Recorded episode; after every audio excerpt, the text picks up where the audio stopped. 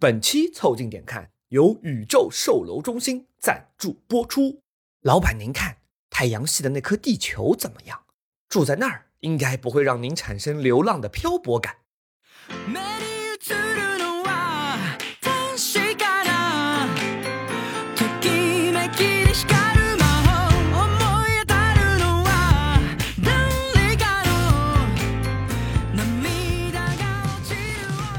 凑近点看，屁事没干，这是宇宙模特公司的三个小兄弟为你带来的一个向往摸鱼寻找观点的都市生活观察播客。我是李挺，一个在家乡租房的胖子。我是包张浩，一个想为宇宙模特公司买楼的年轻人。我是江科，一个没钱还想着上车的准中年男性。你们可以在各大泛用型播客平台、微信公众号关注订阅凑近点看，这样你就不会错过我们的任何更新。如果听到什么地方让你脑洞大开、深以为然，也请别忘了为我们三键三连、评论、转发，并且标记为喜欢的单集。另外，凑近点看的周边正在激烈的贩售当中，虽然我们发货很慢，但是我们每一个单品都花了不少时间，有砍头上保罗、翘臀骨瓷杯、缩水黑胶碟、一堆明信片、乱七八糟大礼包，请在公众号凑近点看的菜单栏里找到购买周边，或者回复周边都可以进入到我们小店里激情购买。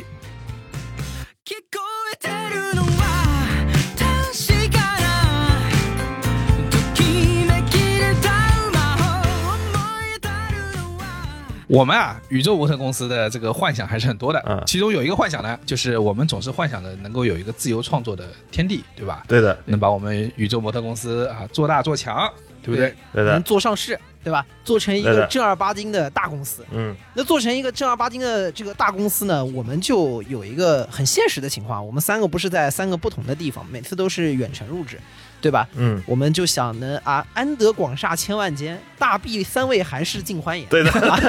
他搞了千万间，但只有三个人住。对，就是我们能找到一个地方，三个人，比如说，真的有一天全职做播客了啊，那得有一个正经的办公场所，嗯、对吧？所以我们说，如果以后要做大做强做上市，那肯定还有会有很多的其他的小伙伴。那我们不得弄个几层楼、嗯、啊？不仅搞了几层 楼, 几层楼还得买栋楼，装点刀，对吧？这个它上面大字宇宙模特公司几个在楼上印起来，挂个大吊灯， 对, 对吧？水晶灯挂下来，哎，想象着我们能够有一天能够有这个自由创作的空间。嗯，我们也要研究一下房地产。今天我们请到了网友学长，哎，啊、正经八百的地产人，欢迎欢迎欢迎欢迎欢迎网友学长啊！这可是专家来了，专家来了，做个自我介绍。好，我是汪友，很多人可能在我微博上有看到我。其实我本职工作是做房地产的，和商业地产关系大一点，主要是做一些房地产的前期的开发的咨询啊，做点这种工作。像开发商拿了一块地，就会问我们要不要拿这块地啊，拿了这块地以后干点什么东西啊，嗯，拿了这块地盖了楼以后能卖多少钱呀、啊？用什么办法给租出去或者买出去啊？所以做的房地产研究会比较多一点、嗯、你们要问写字楼，问我倒是还多一点，因为我本职工作毕竟不是住宅嘛。对、嗯、对，听下来反正就是你必须比开发商还懂啊，是是，对对对，我，我觉得听下来最大的问题是，我们要先从宇宙模特公司要拿一块地开始问起啊，是，要不然学长都不好意思咨询你这事。对，你们先出去看一块地，然后我你没有地，你找我干什么？好了，这播客就此结束，好吧？到此结束，拜拜，感谢大家。啊，这就是我的首秀，我的播客首秀到此结束，到此结束。学长别走别走啊，这个啊、呃，反正还是很欢迎学长今天来。但是我们既然来了嘛，我们不管实现不实现，我们先问问学长。我, 我们先买，先先问。如果我们搞一播客公司，买栋楼现实吗？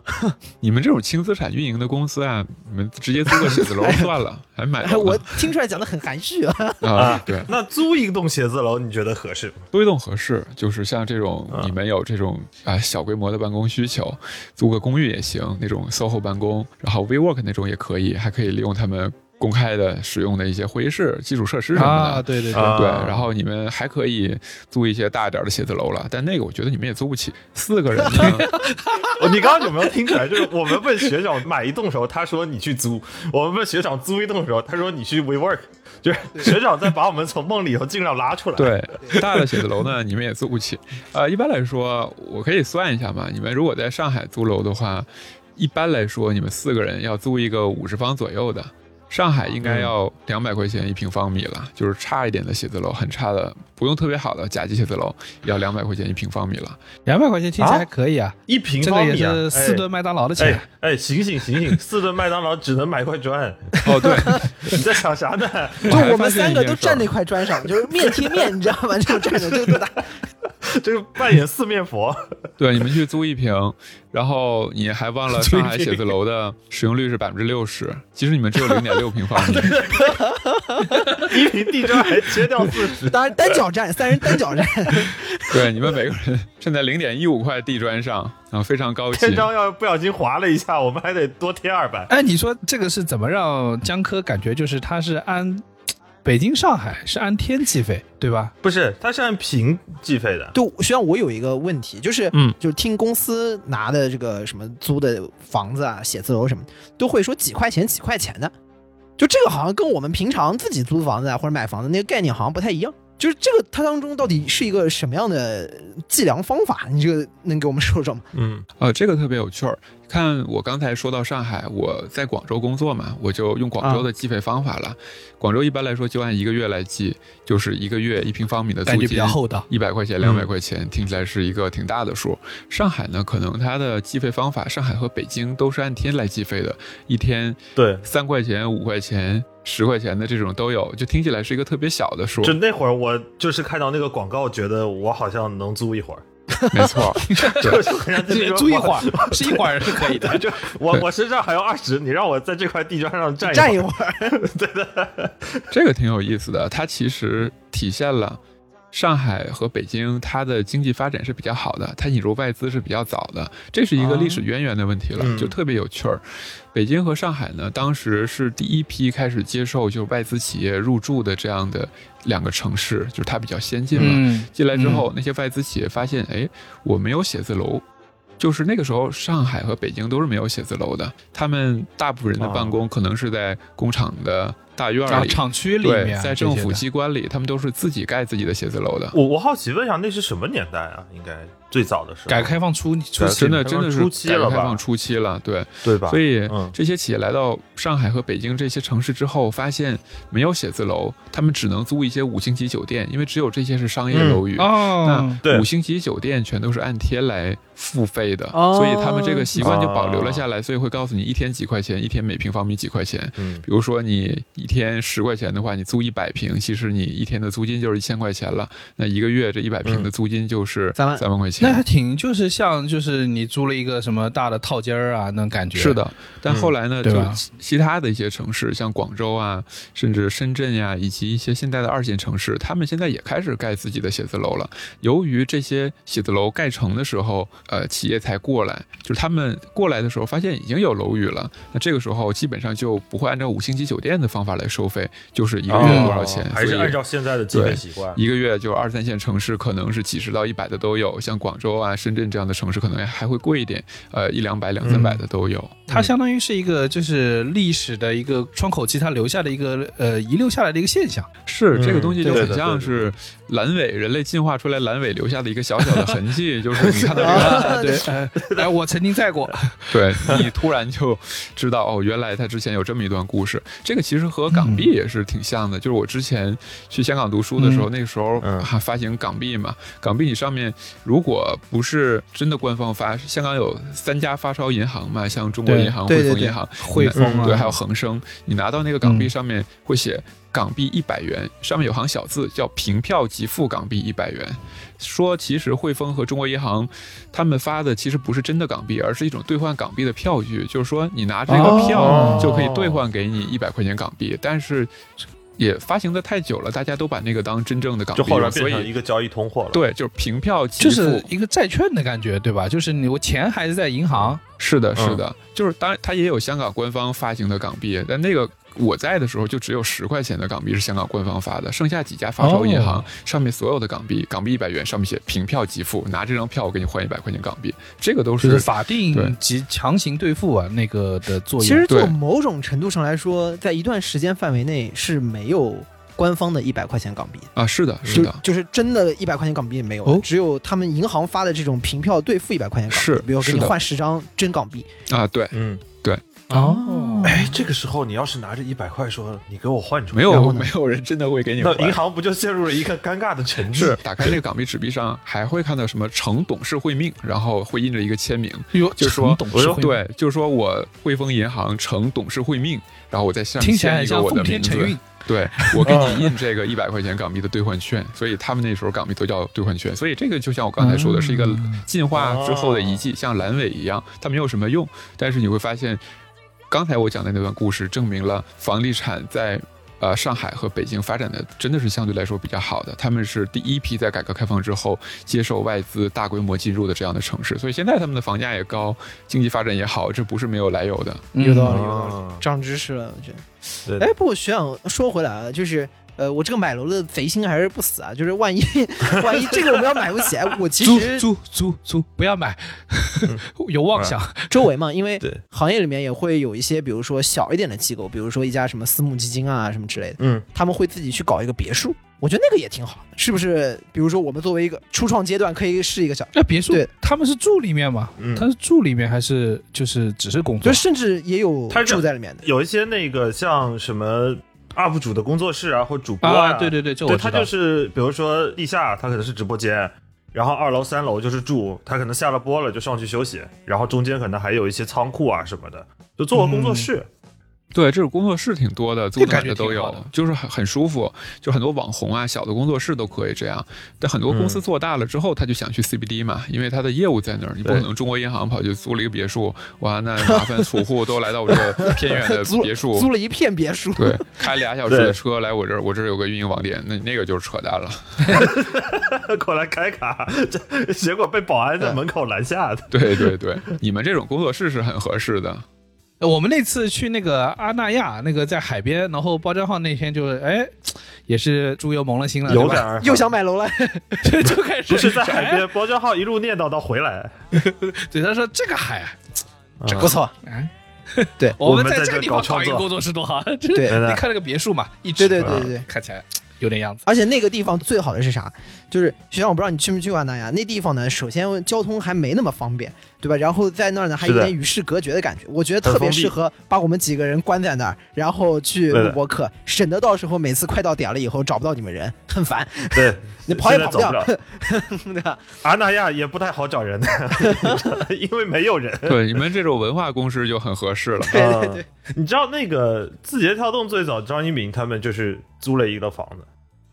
完全的民宅，他那栋楼是不是现在已经保护起来了？就是什么像哦哦哦，你这么说是不是跟那个湖畔公寓一样？你知道这个这个名气大一点，有点像那个对吧？那个湖畔公寓名气大了。看房的时候还看过那个那个小区，那个小区其实就是一个很普通的小区。对，而且久了之后，你想湖畔公寓是一个圣地。就是这个公司最重要的一个项目都会迁到那边，嗯，那个小组都会迁到那边去干活，比如说什么是这样吧？但感觉不像是圣地，那感觉像是禁闭之地。这你给我关进去冷静冷静。不不不，你是真的有作用。就是淘宝就是在那边起的，然后，啊，那最早他们在那边定的要要做阿里这个事情嘛，然后淘宝起来的时候又是带了一批人去，嗯，然后后面钉钉也是在那儿做的。哦，可以啊。就是所有的能启动的那些大项目，不，我觉得不是能启动，我觉得这个项目可能是公司的战略重点的时候，就会选有种去那个井冈山的感觉，你知道吗？就是去革命圣地重游一番，啊，感受一下先辈的那个，对吧？啊，我知道。我们以后的项目重点就是把李挺锁回悉尼，对，就给他锁在那个房子里三天，让他好好把 round 写完。说实话啊，就是好多大公司啊，到后面都挺爱建园区啊，什么这种概念，就是做大做强了之后，嗯，搞个 campus， 对，不仅是要搞栋楼，对吧？就是要到一个地方，这个地方，比如说就是哪哪哪，对，经常会有这种状况。而且这个园区风格还不一样。我之前看了一个张勇的采访。然后他们好像就说那个阿里的园区为什么要建成那个样子，是因为他们希望把这个园区打造的有学校的氛围，所以为什么李挺刚说 campus， 我就一想到就是阿里的园区就是这样。是的，就有些时候这些大的公司他们还希望把园区盖在一起。对，他们很多大公司都是有那个房地产事业部的，这个房地产事业部主要就是负责园区的开发，而且呢，这些大公司还愿意抱团在一起。比如说那个上海张江，刚有张江这个规划的时候，嗯啊，当地的管委会就要去联系这些大企业的地产事业部了，然后就说：“你看，我们这儿有一块地，你们愿不愿意一起过来？”如果是单独一个公司看到这么一块地的时候，不会可能未必会过去。就是我一个公司，我员工都在这儿，旁边有配套吗？有房子吗？交通也不方便，嗯，政府也不会为我们一家公司修一条地铁线吧？但是政府把那规划放在那儿，发现这个公司也去了，另外一家科技公司也去了，这些公司都搬到以后，就相当于大家一起把这个片区的产业给做起来了。产业做起来了，员工可能一开始在旁边买房也便宜嘛，那后来啊，大家都过来以后，旁边房价也炒高了，相当于帮那个员工。这时候你再搬过来，你就很好挖人家的同事了。哦，对，对，H R 就在人家的园区门口溜达，对，就把整个都给做好了。就哎，你看那天那个每天在下面抽烟那个人啊，那个人好，那个人是个厉害的技术骨干，搞的，对的，对的，他能在这公司活十几年，还天天下楼抽烟，他肯定有一手。而且我觉得这个园区在初建的时候，可能是会有一些像那种建商操作商业规划的时候，不是会有那种毛企业、毛商业的，就是那个。嗯项目就是我要找最核心最龙头那个企业先来入驻，然后但其实跟他谈的 deal 是那种可能优惠度非常非常高的 deal， 然后为了就是让他能先来做领头示范作用，然后最后能带动整个产业都往这来。我之前看那个半佛老师出过一期聊海底捞的时候也说，好像像海底捞、麦当劳这种啊，对对对，就是商业地产就会商业地产请他们是会给他们非常优惠的一个 deal 的，是因为他们能够去吸引客流，并且某种程度上是能证明。这个商圈是高端的，或者是有价值。所以说，就是我们很多时候，很多公众号啊，或者媒体分析人就把麦当劳分析成一个房地产企业，就说他挣的其实不是卖汉堡的钱，哦、他挣的钱就是租金优惠的钱。然后我们自己做房地产、做商业地产价值评估的时候，我们也会去转一圈商场。就是你们正常去看商场，你们肯定觉得这个商场主力店特别多。左边一个是麦当劳，右边一个是星巴克，上楼一看还有海底捞，那这样的商场是不是特别好？哦、对对对 对, 对, 对，在你们看来这是一个很好的商场，但在一个房地产运营者的角度来看，嗯、这一定不是一个好的商场，哦、因为主力店的比例太高了，它就不赚钱，大家的议价能力都很高。哦，这是一个小 tip 了。所以就真的非常像是那个让子弹飞里那个套路，就是说豪绅的钱、哦、如数奉还，百姓的钱、哦、三三三七分账，然后你们拿去。我们拿三，所以啊，那那富一城的那些食堂小老板们，就听到这段肯定要痛哭流涕了。是的，我们就是那三七分账。我们自己做那个房地产评估的时候，也是本着三七分账这么一个三七开的原则，就一般主力店的租赁面积不应该超过百分之三十，一旦超过百分之三十，可能就没有那么挣钱了。当然，就不是这么准确的呀，就一定是百分之三十，但大部分都是三七开，剩下的百分之七十才是小商家来吃这些大的主力店的人流的，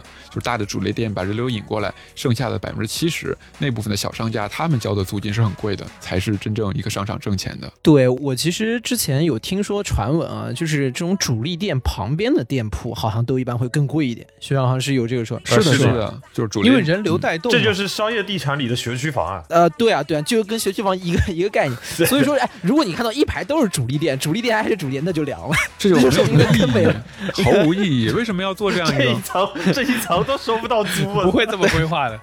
而且你们有看过那个电影叫《The Founder》吗？就是那个麦当劳起家那个电影。啊、对的。然后那里面就讲了一个很有趣的事情，就是麦当劳当他那个后面那个 owner 就拿下了麦当劳那个老板，他有一个状态就是，其实麦当劳的整一个运营的流程，如果全部照那个下来，包括电费啊各种开支，其实不赚钱，或者赚的钱很少。作为那个 franchise 的 owner， 他是赚不了多少钱。他是想了个什么办法呢？就是他在每个城市选址或者。或者是你要加盟我的店，你来选址，然后这个地方呢我先买下来，然后你再跟我租，所以他最后赚的是那个租金的钱。嗯、然后所以说在那个影片的最后他有讲，就是麦当劳是世界上最大的几家房地产公司之一。然后刚刚学长说到这个时候，就是学长刚刚说那个嘛，对的，是我就会觉得他可能有一些这个，哎，还是有一些赚钱的奥妙在里，结果是靠房地产。电影院也差不多，其实电影院开院线是吧，他的租金也不会很高。首先他租的一定是商场里最高的一层，就是他本身租金那一层的租金就便宜，然后别人看到有电影院之后还会给电影院的租金再便宜一点。嗯，这个时候是这样，你也知道电影院是给这些其他的商户带人流的嘛，就是你去看电影，对对对，你不会可丁可卯的掐着那个时间去，你早一点去就喝杯奶茶，晚一点走，然后你可能就吃个火锅你就走了。当然现在电影院也开始就是希望，就是我能不能在里面卖点东西呢，就我把人流吸过来了，我就必须得把人流带来的效益让给你们旁边嘛，自己的盈利，我自己往里面卖点盲盒好不好，我卖点周边好不好。对，所以现在直接在电影院里头吃火锅，就是有一些大的电影院它都会就是在自己的那个平台里销售点什么东西，卖点什么东西、嗯、那还有的电影院现在也学乖了，就是你们看到的很多电影院就是走进去之后它可能有两层在一个商场里、嗯、但现在真正大的电影院它会希望我只在一层，我不接受越层的一个商场，我不想租六楼租一半七楼租一半，我就要所有的面积都在七楼，那都在七楼一个入口进一个入口出，就是大家的人流目前都是集中在我这儿的、啊、所以我卖爆米花还卖的多一点呢。现在电影院也开始挣这方面的钱了、啊、也想明白哇，我们今天说了好多商业地产，基本没讲住宅，其实挺好玩的，其实大家平时应该听不着这些东西哎，对的，今天请学长真是请到门了。不过我发现啊，这么多年啊，就是好像已经有一段年份就是房地产是一直在受打压的，甚至我的印象中是一个商业地产也是其中的一个很重要的指标，比如说S O H O 中国的这个，嗯，它是什么？八大金刚开始卖了，然后这个对吧？全部脱手给、嗯、潘石屹，对潘石屹，然后想跑吗？我不知道，反正别跑了啊。嗯，还有那个最早前阵那个万达，对，万达也是商业地产，它是。他应该在中间某一个年份全面的转型往商业地产走，他们要做轻资产嘛，然后把所有的那个重的商业地产全部都抛掉，文旅城不是也给到融创那边了？对，给到融创，就是你会发现可能再往前走个十年吧，你会发现那个那个富豪榜上前十可能一大片都是房地产的，现在啊就是对吧，已经感觉江山换人做了，感觉现在都是互联网啊或者科技啊、嗯、这些。对啊，李挺刚刚说比如说行业是不是有打压，我想说就是因为之前太风光了，而且当中肯定是在风光的背后制造了一些并不合理、啊、所以他一定会受到政策调控、嗯、说到风光就不得不提许老板呀，许老板的那个皮带多亮眼、哦、这个遥想当年啊，许老板意气风发，爱马仕皮带代言人、嗯、是啊，所以现在的情况其实还是很唏嘘的，你政策是一方面，然后你也会看到它背后带来的整个的治理的乱象，它现在最简单是很大，是真的，对对，最简单，它的那个债务给你报出来那个数字，大家数零都感觉数不过来，其实这在想怎么能借这么多钱，就从来没见过这么多钱，就是哪怕就是数字感觉都没听过这么大，对，更别说那个数字是红的是负的，对，所以你说背后肯定会有一定这样的问题。你像某种程度现在恒大连足球这个最大的招牌都感觉没了，这个要快没了，要快没了，我都不敢接这个话，我自己之前在恒大足球那边工作过一年多啊，就正好就是请您来说说了吗、哎、你找您来就是把坑挖好，对，但当时我在恒大足球干得挺开心，就我我待了一年多嘛，就是那一年里是很快乐的，我当时主要负责的工作是和皇家马德里来洽谈恒大和皇马在清远盖了一个足校、哦、所以就是、哦、对对对，恒大皇马，我是来筹办那个恒大皇家马德里的足球学校的，当时我真的走了好多青训营，像恒大呀巴萨呀阿贾克斯呀，日本那边有浦和红钻呀，还有日本自己、嗯、足协他开了一个足球学校，本来他他开俩，第一个在福岛，后来那时候福岛正好出事儿了，就不敢去福岛了。然后这选址可太好了，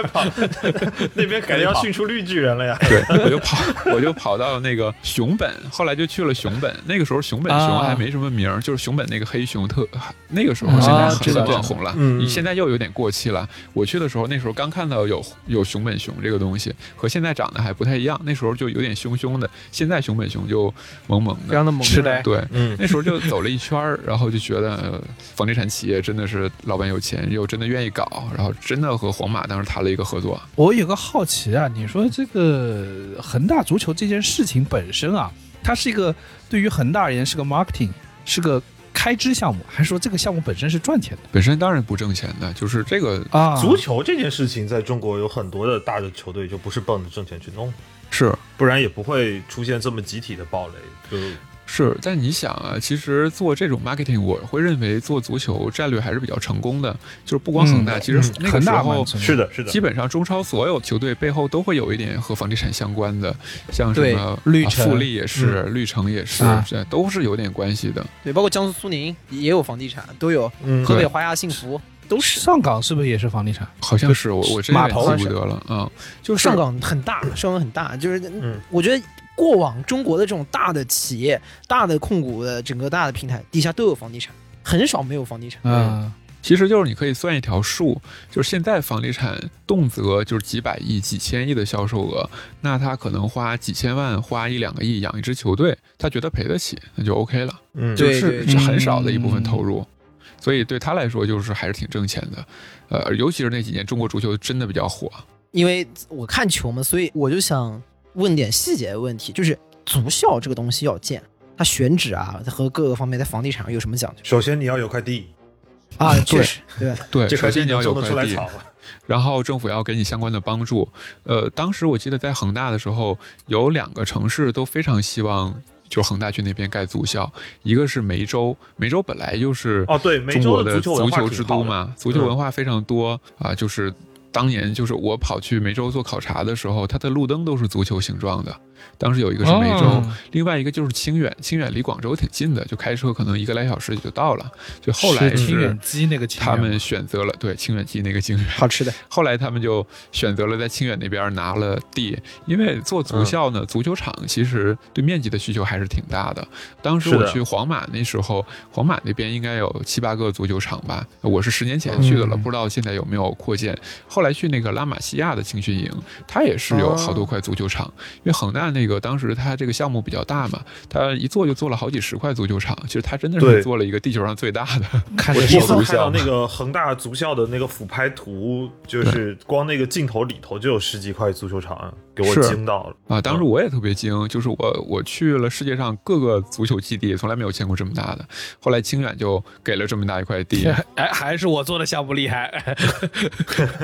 你们这些皇马还是不大行。后来梅州那边和富力合作了。所以就是梅州的足球之乡这个传统也保留了下来，啊、就是他做了一个足校，嗯、也是做了一个，但是那个足校后来做的怎么样我没有关注。后来做完恒大这个我不就跳槽了嘛，因为谁会想到足球能做这么多年，当时以为老板是不是玩一玩恒大做太好做太好了，然后被挖走了。是是，是但是你你不觉得就是恒大的那个对于这个中国足球的这个贡献，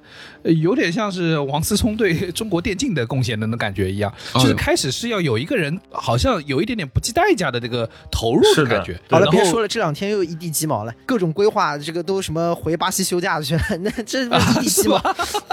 疫情的原因，这个不太好展开讲，客观的限制。啊、哦，我以为是恒大还没钱付了。啊、I G I G 也一地鸡毛了，也也也也一地鸡毛了。恒大确实没钱付了，就是实话说，这个薪水是给的挺多的。我插一句啊。就是据我了解，因为我好像我有个朋友老婆在恒大，据我了解呢，他们现在工资还是负的，但班是不怎么上了，啊、好像很快了。我、哦、还有这种好事情，对的。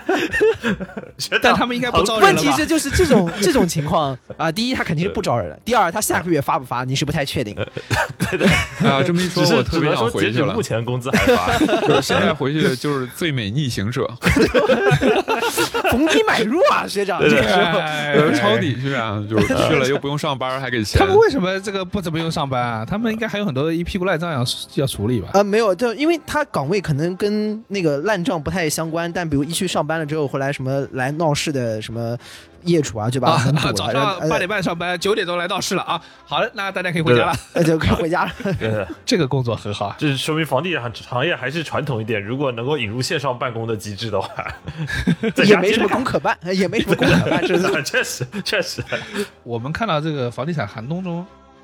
房地产的从业人员都在。怎么去度过呢？啊、你看我都录上播客了，我是怎么度过的呢？不是学长，你你还你可以在播客里面再讲讲你之前那个游戏视频的故事。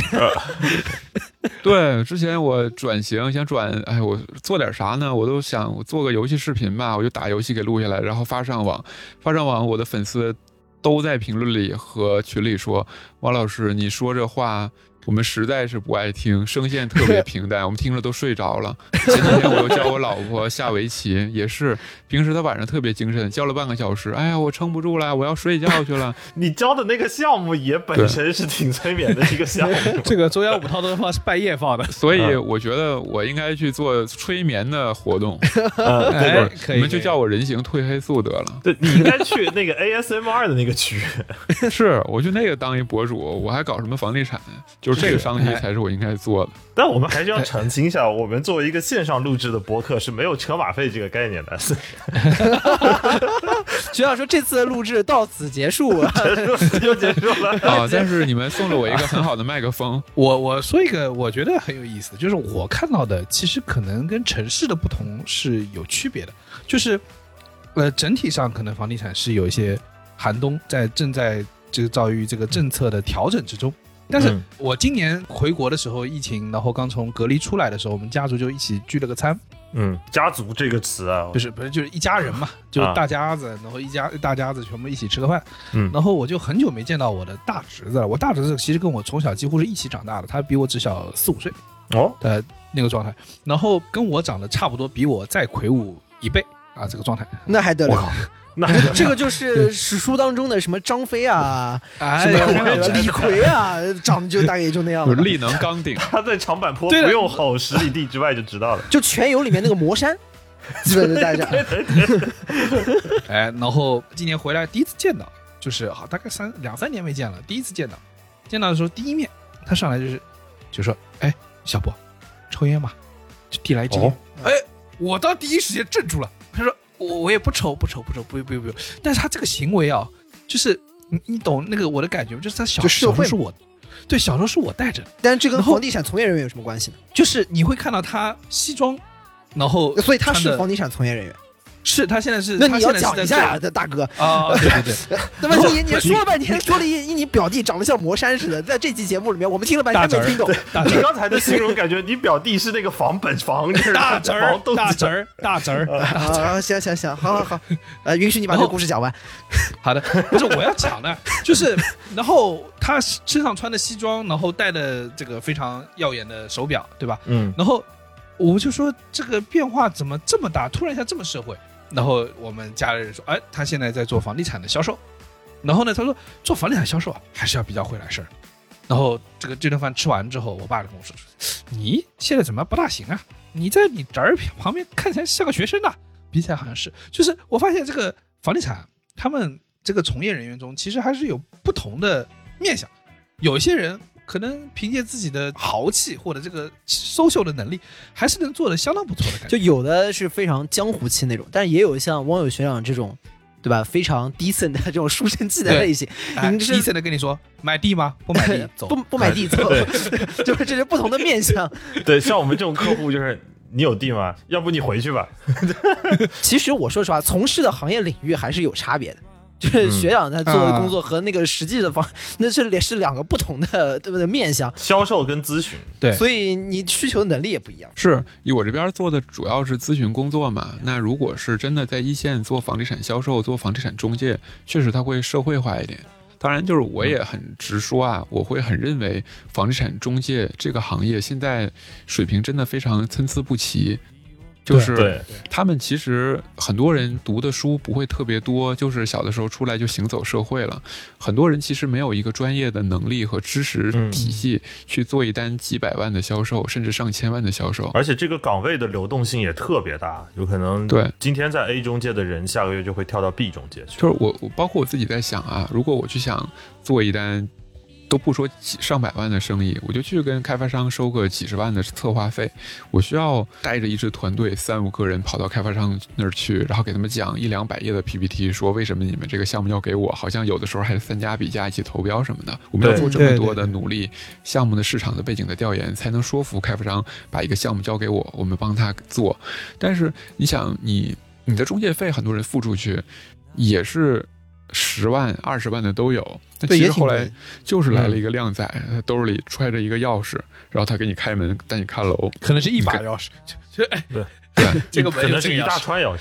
然后你问他我应不应该买楼呢，他没有什么专业的意见，反正他就说北上永远永远涨嘛，你不上车就没嘛、嗯、你现在不下手就没有了，他也没有什么专业的东西给你。所以就是这个行业我觉得未来肯定是要再规范一点，可能还是需要更多书生气的人来进去参加到这个项目当中。我有时候又觉得就是因为我我这次开始租房什么的，我也接触了一些以前我没有接触过国内的这个房产中介或者是看房的、嗯、租房的这些中介，我接触了之后我有一个感受，就是房地产对于他们而言很多时候是一个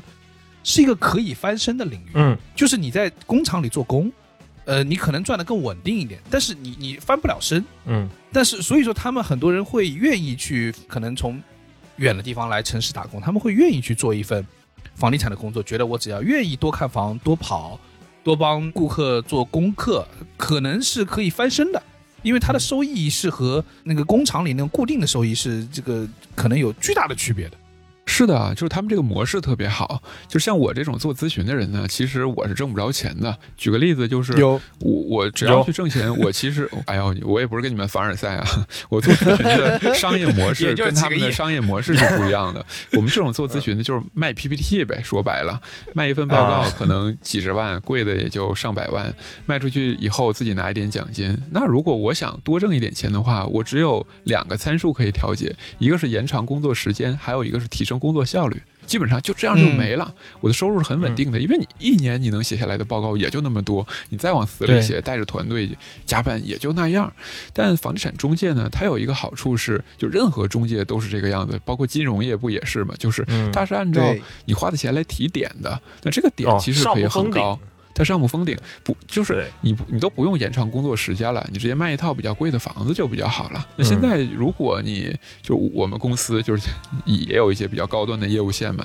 就是他们接洽到的一些大客户，可能一卖楼就是真的是卖一栋楼的，就是很多大的基金公司过来买一栋楼。我公司好像之前就是做了一单，大概在十几个亿左右吧，那个销售奖金就很可观了，当然职业保密我也不能跟你说说是多少，但做那个的同事其实还是很挣钱的。那包括其实呃，广州啊，或者北上广深一线城市吧，都有那种比较大的一些豪宅产品嘛。那种豪宅，像今年汤臣一品还有楼在卖呢，就是那这种中介费，其实你做一单就很高，那边三十多万一平方米的一个楼面价格，这个你做一单确实很多。所以就是这个行业有的时候又能挣到钱，但它还不那么专业。我预测之后这个行业里会有越来越多更好的人进来，而不是像现在这些就是一个靓仔带你看看房就说你买不买啊，一个靓仔，对，就没有意义。啊，广东这边都叫靓仔了，就是一个男生的意思啊。哎，那学长这方面的那个经历是什么呀？就是你也和这些一线的人员打过交道吗？是要打交道，有的开发商呢和我们是有合作顾问关系的，所以有的时候还会请我或者我的同事过去给他们讲一讲房地产的走势啊，做一些培训什么的。因为我们是咨询行业嘛，我们出很多报告，他们也希望自己的那些销售了解一些就是专业一点的房业知识嘛。对对对，所以我我要帮他们培训销售的啊。啊，就前几天参加一个，就下边就是一看密密麻麻坐了三百多人，就是就是在那呆呆的听，我也不知道他们能记住多少，就是但现在很多开发商确实在做这方面的转型和培训。嗯，说明这个行业还是要慢慢的严肃起来，因为这个毕竟是动辄几十万或者几百万的这个消费者差距的，可能一辈子不会很多次，这是一个一家人可能一辈子最重要的几个决策之一了。是的，然后如果能找到一个靠谱的中介呢，是很不容易的。包括我之前自己去看房买房的时候，我也去找到了一个中介、嗯、那个中介呢，他人就非常好，已经做到店长了，能力呢就谈价格的能力是还算比较强的。但是你要是问这个片区有什么样的规划、嗯、他其实根本了解就没有我清楚。当时买房的时候我考了他几个，我这个片区周围有什么样的规划，有什么样的产业要进来啊，发现他是一无所知的他是完全一无所知的。所以后来他也意识不到那个房子的价值，包括那个房子业主其实也不太意识到那个地方的价值，所以那个小区也卖的不贵。后来我买那个楼的时候、嗯，价格也不高，我觉得反正挺划算的吧。买完之后我就说，你对这个片区的规划一无所知，谢谢你，不然我也买不着，买不着这么便宜的。我给你发一份 P P T， 我可以帮你们培训一下，你们自己回去好好学习一下，以后再帮我卖房子的时候不要再卖的这么便宜了，我来培训一下你吧。就是这个就真的是职业病、啊哦、职业病。你给我付个咨询费、哦、我把你那个中介费给赚回来。对，一鱼两吃，你这个是一房两吃也很厉害啊。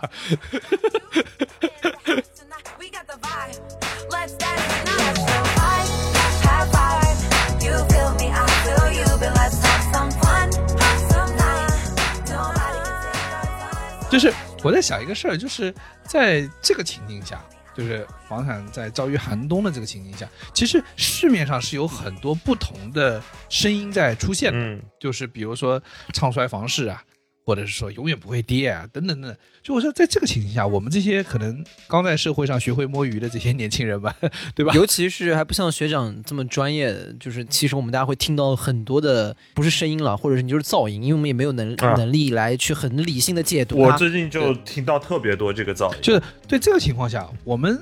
是该选择租房还是买房呢？知乎之前有一道问题，就说我现在租房还是买房，做哪个决定十年之后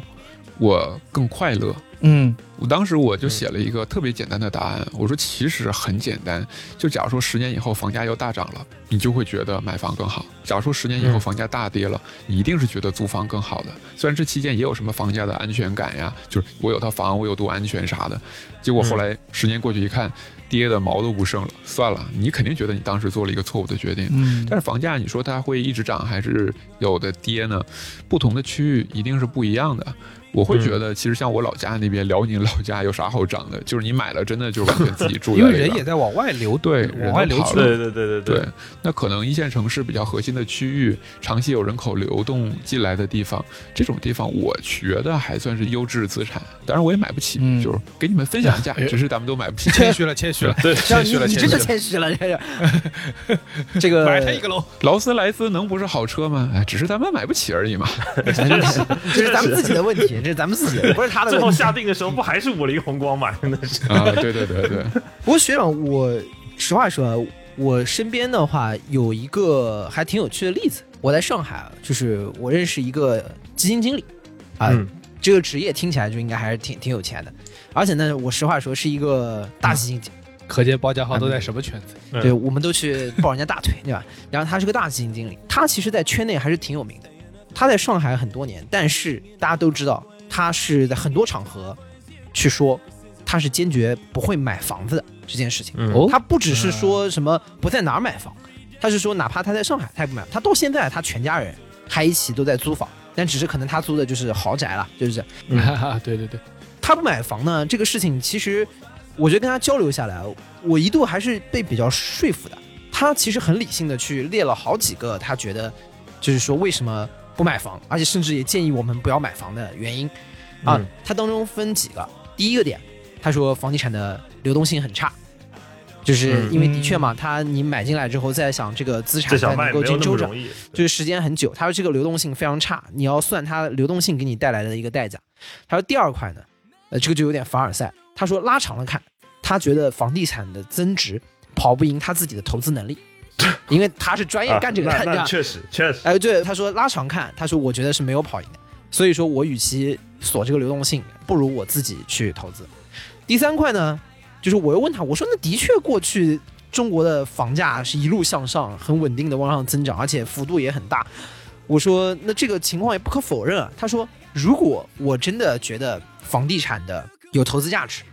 他说我不如去买房地产相关的股票，在二级市场里面去投资它。然后在这个前提下呢，最后他还提了一个观点，是说他说我个人觉得人对于居住的需求啊是非常流动的，就是人比如说在我们现在年年轻不结婚的时候可能需要住一种、嗯、他说结婚了可能需要住一种，有了小孩是一种，离婚了需要住一种啊，有两个小孩一种、嗯、啊，可能你说离婚了 也, 也有一种、嗯、他说我要通过租房我就可以在不同的情况下去选择最适合我的那个场景，嗯，而且这个变动也会很方便嘛，就是从某种程度上来说，所以他到现在都一直没有去买房。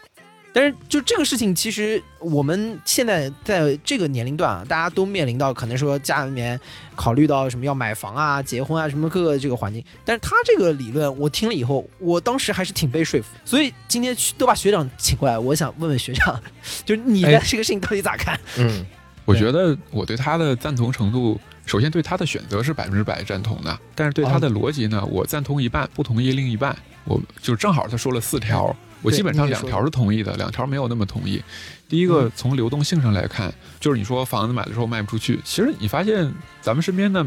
炒房客真的很少，很少有人说我买了之后我第二天就要卖的，没有像炒股一样炒房的，就是大家就会默认我买房就不是为了一年两年赚一个快钱，可能我买房我自己住也好，甚至我想投资也好，都是长期拿着的。就这个流动性反而不是大家想的最重要的一件事儿。那第二点和第三点就是跑不赢他的投资收益嘛，还有一个是他为什么不去买房地产相关的股票呢？这两点我完完全全的认同他，我觉得这就应该是他不买房的一个原因。我认识非常多的那种大佬啊、有钱人呀，对啊，因为我做房地产这个工作，必然会接触到这些人。我发现最优秀的、最顶尖的那些人，他对房地产是非常鄙视的，他是看不上房地产这点收益的，感觉是个笨钱。对，就是我投了那么大一笔钱，我放在这儿，每年涨个百分之十，涨个百分之二十，那我随便把我的生意扩大再生产一下，我为什么要做房地产这么 low low 的东西？所以真的最顶尖的一批人，他就看不上房地产这个东西，在他眼里就是个累赘，在我们眼里是资产，因为他有比房地产更赚钱的渠道嘛。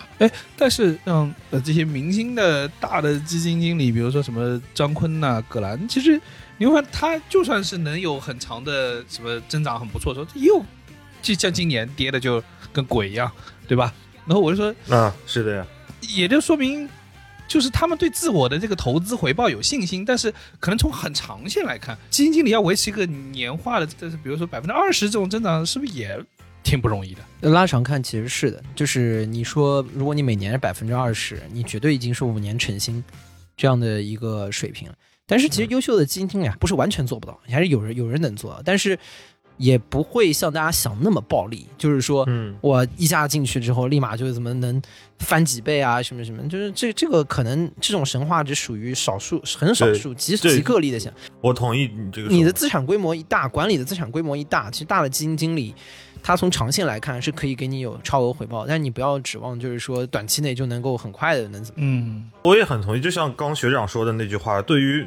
咱们举的这个个例而言，如果这位仁兄他是有能力或者说有渠道去获得跑赢房价的一个收入渠道的话，他去选择不买房是完全合理的一个选择。对，就我但是可能对于绝大部分而言，绝大部分的普罗大众是没有这个渠道的，我们靠着工资的增长是不可能跑赢这个上涨的速度的、嗯、其实这个和人的知识结构也是有关系的，像、嗯哦、其实广州这一轮房地产的走势，去年核心区涨了，周边的区反而没有涨，然后可能三四年、嗯、四五年都没有涨，然后这轮房地产出现寒冬以后还降了一点，那其实就是说普通人买了一个房，他可能五年也不涨，这是很正常的一件事儿。那这段时间里基金经理看不上这个房，这很正常，就是说人的知识结构是不一样的、嗯、基金经理他那么懂基金，但他不懂房地产，他有可能买错了一个房子，这几年都不涨，那我买基金我总还是可以的吧，我去做一些投资还是可以的吧。像我这种专门做房地产的、嗯、就是包括我身边的这些房地产从业人员，他们可能知识结构也都在房地产，像我是属于一买股票就亏，一买基金就亏，我那基金已经亏得不能看了我好像不适合去买我不懂的东西。我唯一持有的基金就是李挺推荐我买的那个基金，大概花了五个月的时间，我第一次见到它涨钱。哎，李挺推荐的你都敢买对对对，这就说明啊，在这个对 二 C 的投资建议上啊，还是靠山洞里，不是靠专业。你看报价就没什么用，就跟蒋哥说：“哎，我赚钱了。”然后蒋哥、哎：“那我也十点。”然后我一看那个线，我操，确实过去三年一直都在往上爬。我说：“我操，这他妈我不得动一个、啊哎，我不能从你进去开始那天跌。啊”这种事问李挺就很离谱，你知道吗？那天你不在，你知道，那天是罕见的，只有我们两个在会议间，你人没在的时候，我就在那个错误的时间做了错误的决定。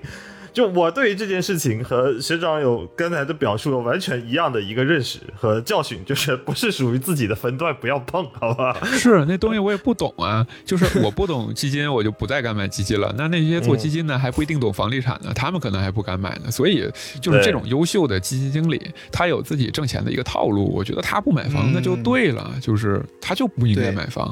不过、嗯、刚才他不是还说了第四点吗？对，第四个点是说，他说那个人的需求是流动的，住房的需求。是流动的，就是这个我觉得我不是那么的同意，是你住的房子和你买的房子未必需要是一个。哎，对，很多人觉得我的需求是流动的，那我就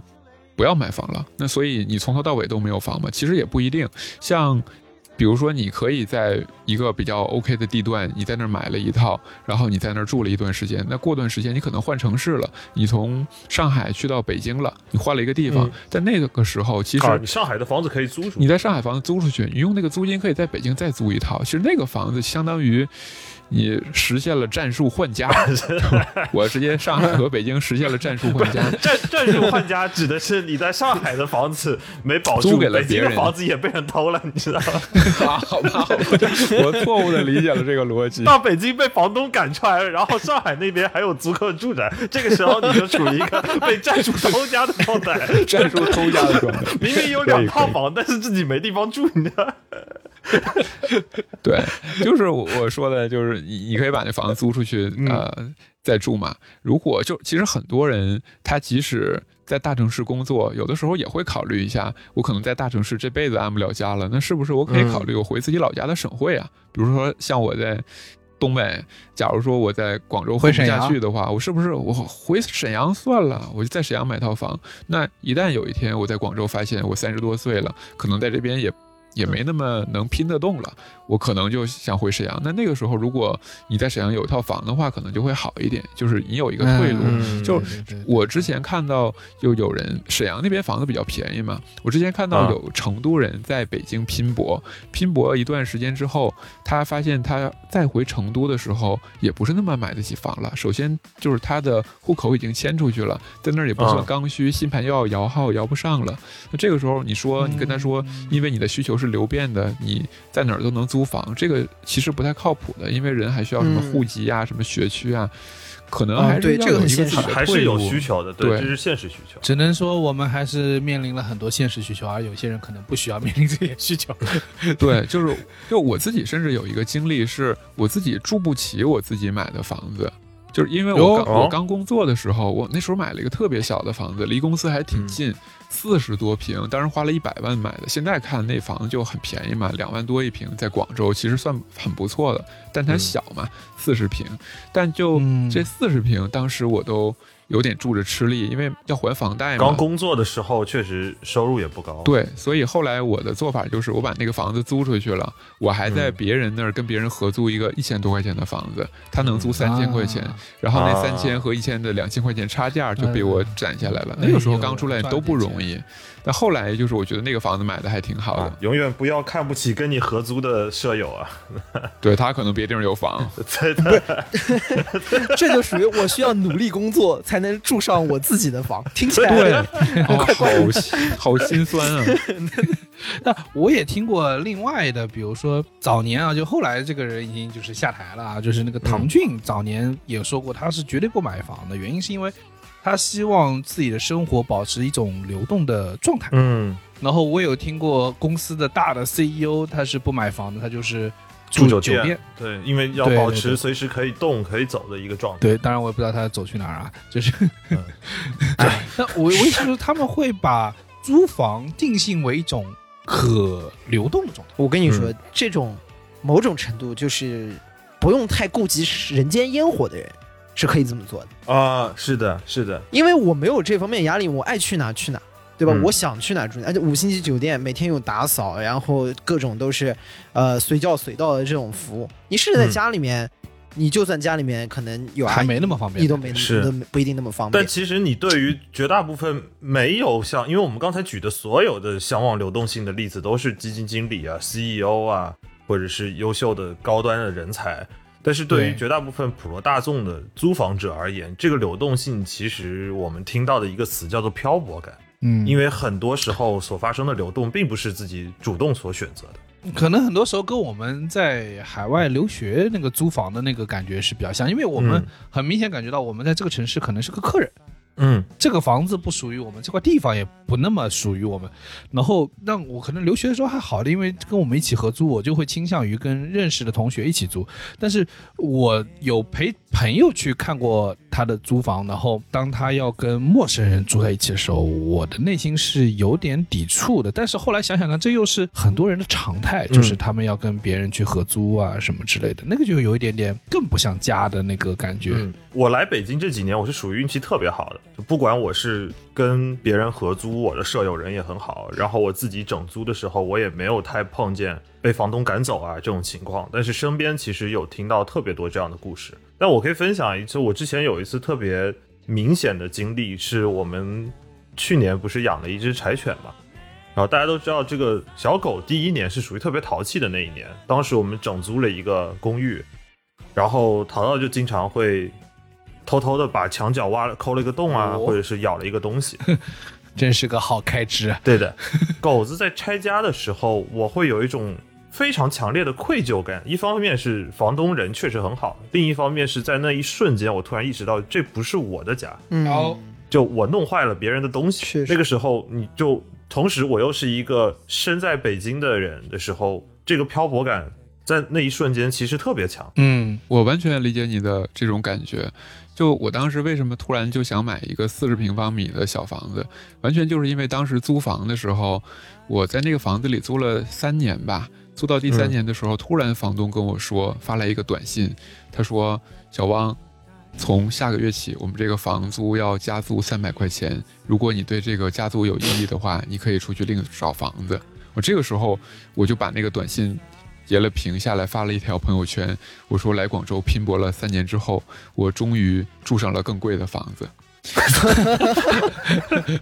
我终于原地住上了更贵的房子。当时我觉得，哎，是不是出去买个小的算了？我买那四十方的时候，我爸妈也觉得很离谱。你这个解决方案有一点比较暴力，就买个小的嘛，就买个小的又便宜的嘛。嗯、对的，就是我爸妈都很不理解我，说你为什么要在这儿买一个那么小？然后以后肯定是要卖掉，也结婚也结不了婚。嗯，但是我当时就突然被触动，觉得算了，买个小的我也自己住着算了。结果买了还住不起，还是租在那个更贵的房子里。就是很多人在租房的这个过程中，多多少少会觉得自己有那种随时会走的感觉。是的，而且包括你租去租房的体验的时候，尤其是在北京，你能找到一个心仪且价格合适的房子是一个特别难得的事情。对，我经常看到一个好房子地段不错，约了中介去看房，我进去的时候可能屋子里头已经站了十几个人。你那是什么房子？就是你的竞争对手嘛。哦，都是来看房的，大家都约在这一个时间，哦，都来都来看的嘛。这个是中介的一个套路，他会把同一时间把很多人给约到这同一时间来看房，啊，然后让你们彼此看到，给你一种这种感觉，啊，这是中介的一个套路啊。我完了被点破，你看的十几个人里面，大概有十个人里面有八个是中介的托，好吧？啊，有可能。另外还有一个是他侄儿和他这个同事。只有你一个人是真的。我本来想说那个时候你会有很强的漂泊和焦虑感，但是被点拨之后我感觉这是个大傻子。对，这都是你的套路。嗯，哎，这不就是喜茶玩烂的梗吗？对，你你在那儿你是害怕你租不到。我现实分享一个，我其实是在买房的时候，他会让你进那个房子，让你去选你到底要哪一套，就是轮到你的时候，就轮到你进去选摇号是吗？那个进去的时候一瞬间神经压力是很大的，嗯，就是你一瞬间的时候他会告诉你前面已经有哪些哪些已经被买掉了，然后呢，嗯，现在还是哪些哪些哪些，然后什么，然后你就在几分钟之内你就要定做好决定，要不然就没了，嗯，而且定完你马上得付钱，嗯，对吧？我记得是制造那个急迫感吧，嗯，定了就定了，因为说实话就是很紧俏，不定你要放弃，后面一大堆人在后面候补着，但那一瞬间你就会觉得，嗯，这这这这这就定了，这好几百万，我操！不过我觉得说下来哈，就是今天把学长也请过来，我们就再多问问一点，就是我们也想知道干货，就是因为可能大家都面临要买房这个事儿，那这个，啊，这个去去买房到底咋买？换句话说，我们到底咋去看呢？学长又开头说，首先你要有块地。对，就是当然我们知道，首先肯定他得有块地嘛，要不然就没这房子不能在天上长出来。这事我这个环节我们确实参与不了。我说说我自己看房的一些经历吧。就我自己之前买房的时候，嗯，我有的时候是没有看过这套房的，我我买第一套的时候，我完全没有看过那套房，我大概知道他在那个小区里。你怎么会下定呢？我大概知道他在那套小区里，然后我知道他的户型是什么样子的，我也就买了。我对它里面的什么东西一无所知，因为我当时觉得买房其实只有两个东西比较重要，一个东西是我买的时机，一个东西是买它之后。就是它这边的产业发展怎么样，它的地段怎么样，就时机，就是如果你突然就买在一个大涨的时间点，那时候你和房东谈价也谈不下来。我买的时候属于市场还比较冷淡的时候，哦、所以当时我去没什么人看房、哦，后来很容易就和房东谈了一个还挺便宜的价格，我也就买了，就是四十平一百万嘛。啊、嗯呃，那还有一点就是看这个地段好不好，交通好不好，未来有没有什么样的产业，我觉得这两个是可能是年轻人买房最重要的，因为、嗯。如果是你是一个就是中年人啊，相对来说有了一点家当的，这时候你买房，你可以提很多的要求，嗯，你可以要求户型又很方正，你可以要求它的采光也很好，对。但是对于一个年轻人来说，他刚刚进入社会，贷款都贷不出来多少，你去想要那么多东西，只会给自己徒增一些烦恼。因为后来看下来之后，你会发现没有任何一个房子是你能满意的，嗯。嗯，所以一定要有所取舍。当时我的取舍是装修我我不管了，朝向户型我都可以不那么管。我当时只是觉得那个地方交通很方便，呃，以后旁边可能还会再做一些开发，可能这个房价还能小小的往上提升一点，就是让我本来就很微薄的。呃，本金，然后再提升一点，因为你想，你当时确实挺穷的嘛，买、嗯、是个投资回报比的概念。对，我当时首付就只有。几万块钱，我爸给了我二十多万块钱，就这样才凑出来三十万那个首付、嗯、所以我为什么说我后来根本住不起这个房子呢，就是也确实挺不太容易的。那年轻人一定会有非常多不容易的点，所以该取舍的就取舍掉，嗯，该不看的就其实也不用看，嗯。那年轻人买房，我甚至还有一个观点，就是一定要看这个房子以后能不能升值。我不是在劝你们炒房、嗯、而是对于一个年轻人的第一套房来说，那个东西很重要的。因为一个年轻人，你在一线城市没什么钱嘛，很容易就买一个特别小的、嗯、那这个时候这套房子未来升不升值就直接决定了你中年生活的生活质量了。中年人无所谓、啊、中年人可能还有点钱，就是说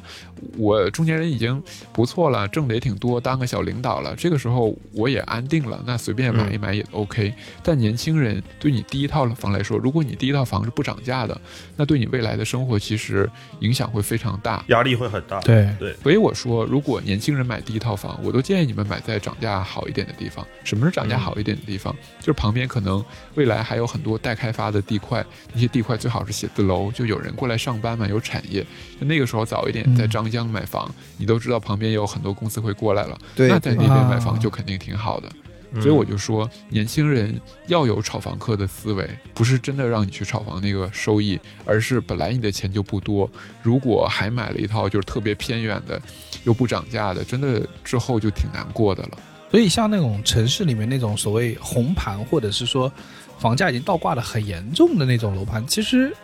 可能大家趋之若鹜，但好像也是更稳健的选择。对，今天正好去看了一些新房子嘛，就有一种特别强烈的感觉，当然也跟新房子你看着都想买有关系啊。那个样板间真的装修的都跟皇宫似的，那你要去看二手房的话，那好多房子就是你进去以后第一个问题不是这房多少钱，是这房能住人吗，你知道吗？后来你再问着看着看着就觉得这价格合不合适不知道，我住了，我只有我买得起这里。但新房是有的这种情况，因为包括北京和上海越来越多有那种限价房，它可能这个地块它的新房的价格是远低于这一块的二手房或者市场成交的价格的。但是你买房是刚需吧，你是想在对北京落地，然后长期待在北京，所以说你是必须得有一套房，嗯，对吧？对，所以刚刚学长说到那上升空间的时候，我就想到其实有好多刚需的人不是他不考虑这件事情。其实学长刚刚有提到说大家其实第一套房基本上手头都比较紧，甚至好多刚需的人上车会拉非常激进的杠杆，就是别说房贷，恨不得房贷、裸贷、装修贷能贷的全贷了，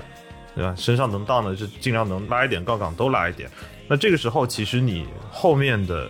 三年五年才是真正的难题所涌现过来的时候，因为你得还嘛。是，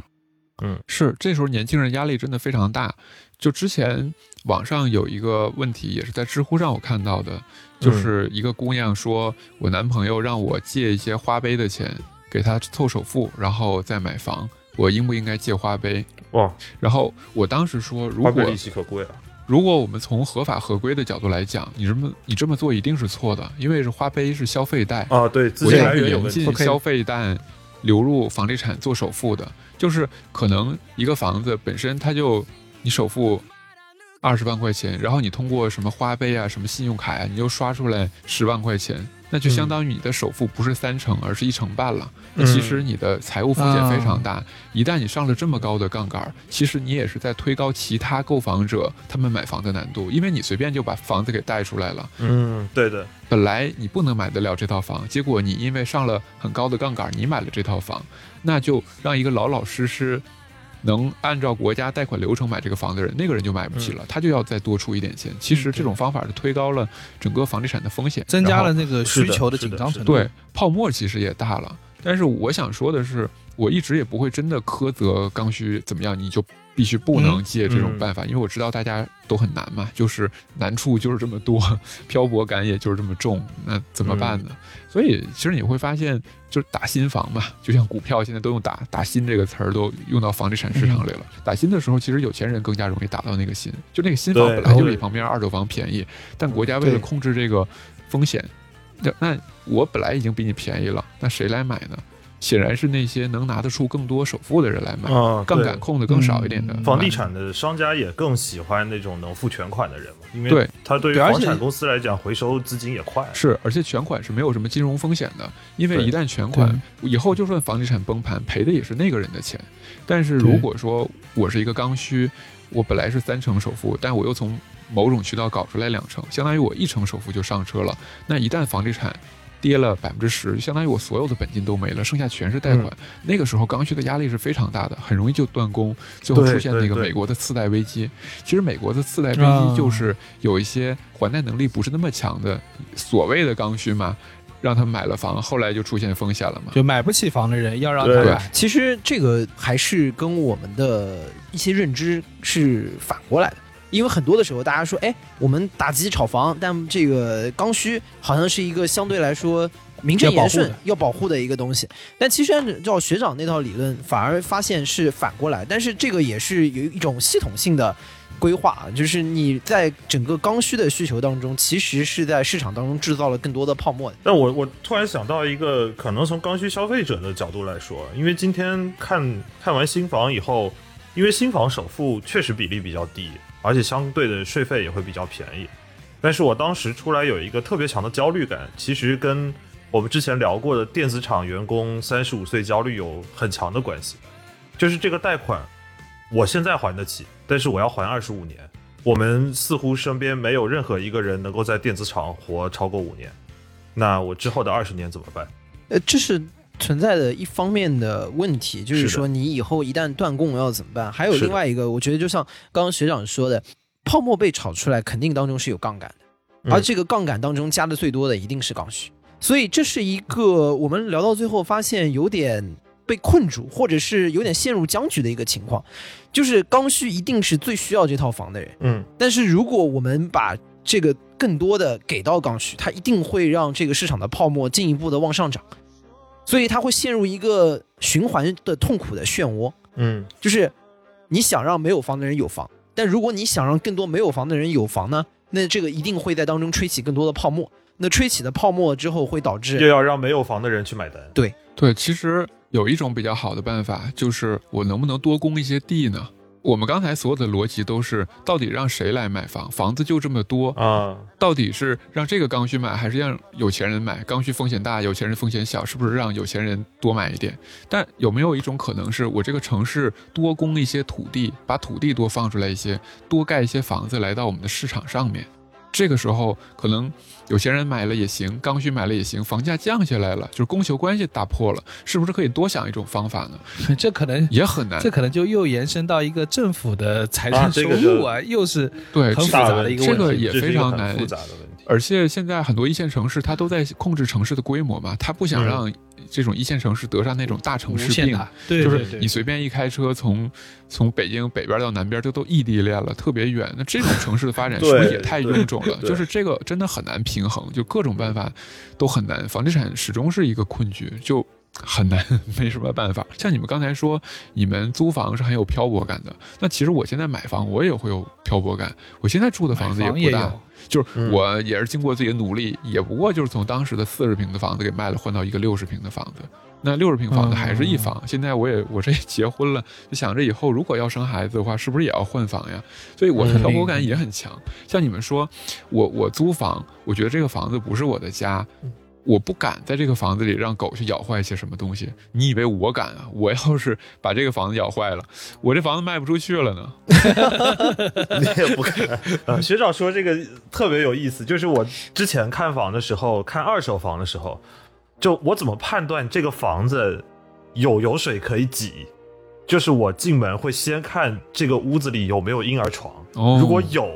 那这家人的房价我应该可以跟他争取一下，因为他可能也着急想换一个大房。是的，嗯，就是我在住到我现在这个房子之前，我甚至给这个房子打扫得干干净净，然后拍了一组照片、嗯、这个照片我是想着等我几年后要卖出这个房子的时候，我要把这个照片发给中介。哦，这个很重要，这个很重要啊 ，smart smart， 这是一个又是一个小 tips， 赶快赶快，对的，这个是给发给卖房的人，就是千万要把你们家的房子弄弄干净点，拾到干净点。我见过，我见过几套生化危机的房子的、那个。就我会希望把这个房子最好的状态记录下来，然后就是至少给房客看嘛。也许进来以后，他发现我这个房子里又堆了很多东西，但是我告诉他，这个假如说以后我们搬走的时候，这个房子是什么样子。在我住在这个房子的几年当中，我真的有很认真的来维护这个房子。那其实就是漂泊感也是很重的，因为我知道我以后肯定要换的。这个房子其实它也不是我的，是我也只是这个房子的租客。还是有漂泊感和过客的感觉、嗯嗯、就大家都在这么一个困局当中走来走去。我们人和这个房子的关系到底是什么样？学长作为现在房地产从业这么多年，你的感受是什么样的？我突然觉得它特别像是我们和我们身体里基因的关系是一样的。嗯嗯嗯，我们就是我们基因的一个盒子。就是你们感觉我们是一个个鲜活的生命，但是我们只是我们基因在历史的长河中不断传播当中的一个载体、嗯、我们的躯壳是用来保护这个基因的，我们的房子其实也是用来保护我们这些人的、啊、我们的人一辈子可能会住过好多套房子、嗯、小的时候和爸爸妈妈住在一起，后来住在宿舍里，然后我们人是一直保留下来在这个躯壳的一个长链当中不断穿行的、嗯、就像我们的基因一样，我们的基因在我的祖先那儿传，传到我爸爸这儿，传到我这儿，也许以后我若有子女的话，可能还会往下传下去。嗯，就是它是我们生命当中的过客，我们也是房子生命当中的过客。我突然想到这么一个奇怪的比喻，但是又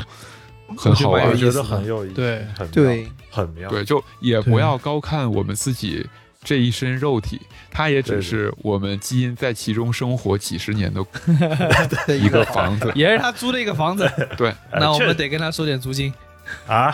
他他没收你高血脂不错了，你你你这个人也是，你现在这个身体啊，就是基因马上就要惩罚你了。我这一生的体验就是他给我的租金，对的，对。你像是什么你的名字，就是两个人相互穿越灵魂啊，就是换了房子，你知道吧？谁穿越到李挺的那个身体里面呢，就属于穿越到了一个什么生化危机的现场，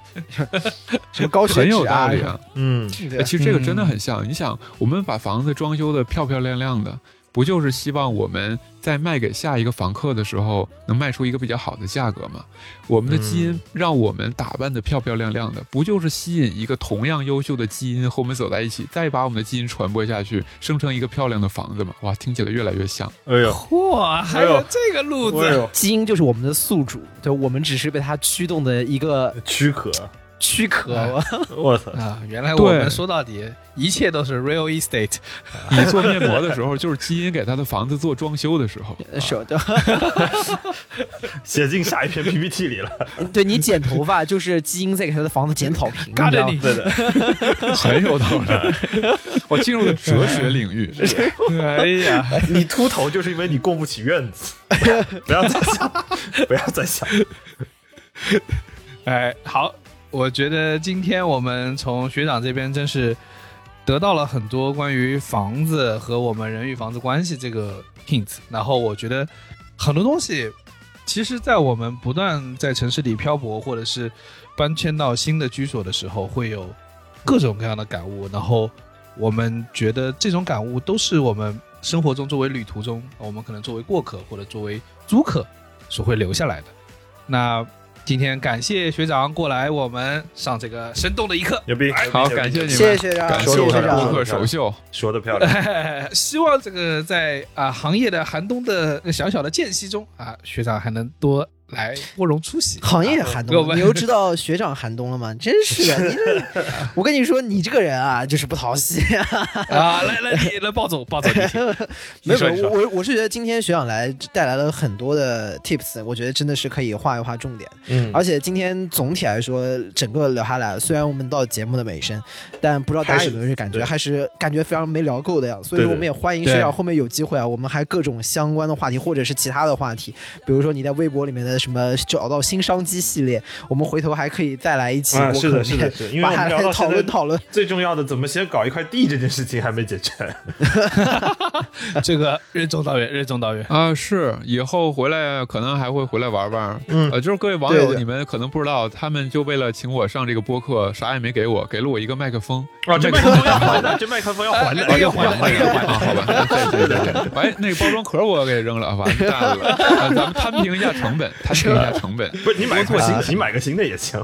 对，我觉得反正最后还是感谢学长来参加我们的播客，对吧？欢迎到时候学长找机会再来，对吧？我们也很荣幸啊，见证学长的播客首秀、嗯、好极了，好，对，行，好，那今天要不先到这儿，就跟大家说拜拜吧，拜拜拜拜拜拜拜，学长拜拜。